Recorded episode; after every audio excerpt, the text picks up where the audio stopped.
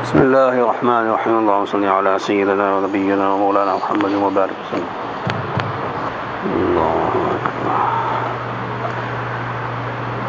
الحمد لله الحمد لله وكفى وسلام على عباده الذين اصطفى. أما بعد subhanahu wa ta'ala He is our creator. He is our maker and He is the one who governs the affairs of the world. He is the one who controls the affairs of the world, whether they have to do with His creation, the cosmos, nature, whether it is in the human realm where people assume that they control but they don't. So Allah subhanahu wa ta'ala all the time sends signs of His creativity and sends signs of His dominance so that human beings may come back to Him, seek repentance, make tawbah, seek His forgiveness, and become better. So Allah subhanahu wa ta'ala does this for this reason, not because He's a tyrant or He wants to punish people or anything of that nature. So Allah subhanahu wa ta'ala displays His power, His strength, His abilities, as we are seeing now as we speak with the hurricane. This immense display of power and strength that there is not a force in the world that can stand up to this power of Allah.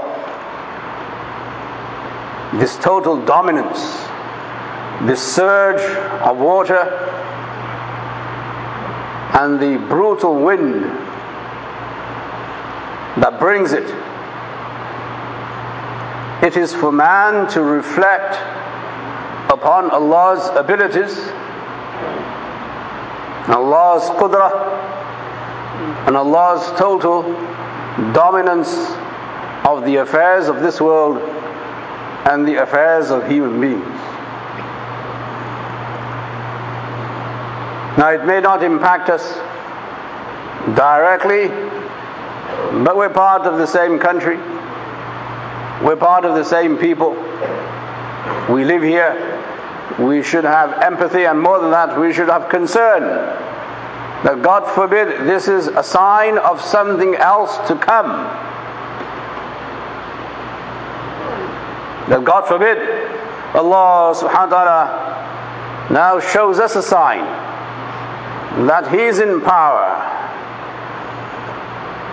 The past few years, and especially this year, has been a year of calamities, natural disasters.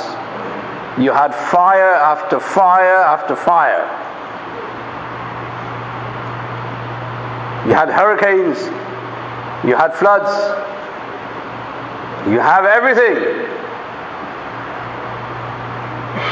But man, he carries on as if nothing has happened. You rest against insurance, insurance will take care of it. Or you rely on FEMA, you rely on something else. These displays of power are divine. They're not human and they should not be reduced to nature. This is how the Quran wants us to think and reflect. The Quran wants us to reflect and think and ponder about Allah's creation But it also tells us that we must draw a bridge from Allah's power, Allah's creation, to His being the creator and to His Rahman, His mercy. That if Allah subhanahu wa ta'ala can generate so much power which can disrupt and destroy so much in this world, then you can imagine what His power can do in the other world. You must draw that bridge if you are a Muslim. If you're an atheist, uh, it doesn't matter what you think. But we're not talking to the atheist here. We're talking to people who come to the masjid on Fridays to offer Salatul Jum'ah and worship and put their head down in front of Allah the Almighty. This is who we're talking to. The atheist is not part of the equation. He never has been, never will be. If the atheist doesn't believe in God, that's his problem. He can deal with it. We as worshippers of Allah, must worship Him through reflection also. Just as we do through Salat. To Allah subhanahu wa ta'ala, the Almighty, the All Powerful, sends us signs, as the Quran says. سنريهم آياتنا في الآفاق وفي أنفسهم حتى يتبين لهم أنه الحق that we will show them our signs in the horizons and in themselves until it is clear that we are the truth and we are the ultimate reality, that Allah is ultimately in charge. وَكَأَيِّن من آية في السماوات والأرض يمرون عليها وهم عنها معرضون Allah says so many signs we send and they pass by these signs in the earth and in themselves and they turn away from them. So when you, when you sit down there watching the news or listening to the news or looking at your, your smartphone to see what's happening with the hurricane, Okay? Spend a moment thinking about Allah. If you're going to spend five hours in that screen, think five minutes about Allah. He's in control here. That's your reflection. That's your duty as a Muslim. This is how Allah wants you to understand Him. وَهُمْ عَنْهَا مُعْرِضُونَ The Quran says. People just turn away from the signs. And then people ask the question, what is a sign that Allah exists? This is a sign that Allah exists. In line with that reflection, there is the behavior of the Prophet Muhammad sallallahu alaihi wasallam. He's our role model, and He's the one whom we follow in all affairs, but especially in these affairs. So, what did He do when these signs came? He was a man of God, he worshipped Allah. So, He showed us. And it wasn't just for the sake of showing us, it was because he actually felt that way. When Allah subhanahu wa ta'ala is about to show you a sign of His strength, of His might, of His power, what does a human being do? Does he turn away? Does he become stubborn? Does he become heedless and say, oh, whatever, it happens all the time. Things happen all the time. Disasters happen all the time. We'll carry on, we'll move on, and we'll make it. What if you die in the process? What did the Prophet do? So that we can say we follow him and we represent him in this ideology, in this sequence of events, so that we can be part of his ummah. So the Sahaba say, the Prophet ﷺ, when he saw that the wind is blowing strongly, he would resort to salat. This is the adab of witnessing Allah's power, Allah's might, Allah's qudra. This is the adab. A prophet gives you adab a civilizational value, a core conduct that this is Allah in control. He is showing me that the wind is getting stronger. And when the wind gets stronger, God forbid something else comes with the wind. And that is disaster, destruction. Because only Allah can stop that. So a prophet of Allah our Rasul sallallahu alayhi wasallam showed us through his example that you have to humble yourself in front of God's might and power. You can't become arrogant and stubborn.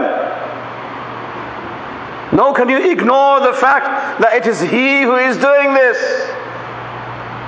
So if He is the agent, then we must seek the help of the agent.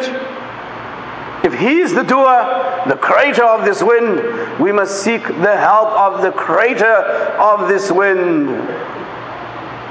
This is the adab. This is the sunnah of the Prophet.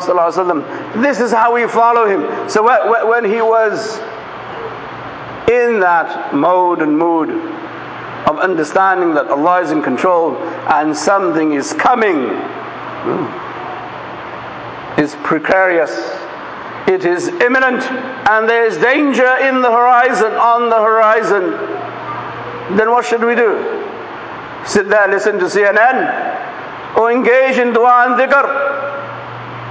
So he said, engage in dua and dhikr because that will help you.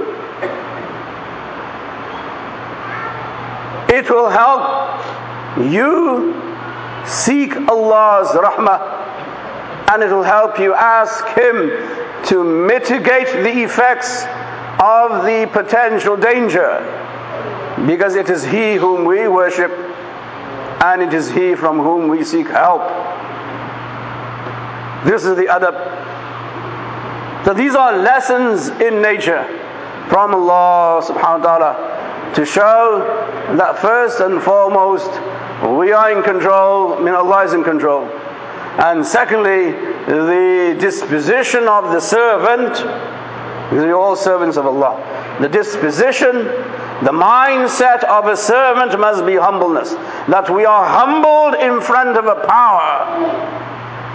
Like when somebody goes into another country with military strength and brute force and weapons of mass destruction, everybody's humbled in that country to the extent that it's destroyed. That's the effect of power. So the Prophet showed us that the effect of seeing, witnessing Allah's power is to become humble in front of Him and acknowledge that you are a servant of Allah. And then engaging dua and dhikr so that the danger may be lifted and the destruction is minimized. This is the Islamic civilizational value. This is our code of ethics. This is our code of conduct through the Sunnah of the Prophet sallallahu alaihi wasallam. Now I'm sure there have been many, many Muslims who were evacuated from that area where the destruction is occurring. We have to feel for them and we have to feel for all the other human beings who are being now pounded with this disaster. and we have to make dua, Allah save us all and protect us all from His might and power so that we are not destroyed. This is the way forward for the Muslim. Reflecting based on what is real not fantasizing. This is real. The hurricane is real. The wildfires are real. Where there are earthquakes in the world, it is real. They're not fantasies. That's not fake. It is real.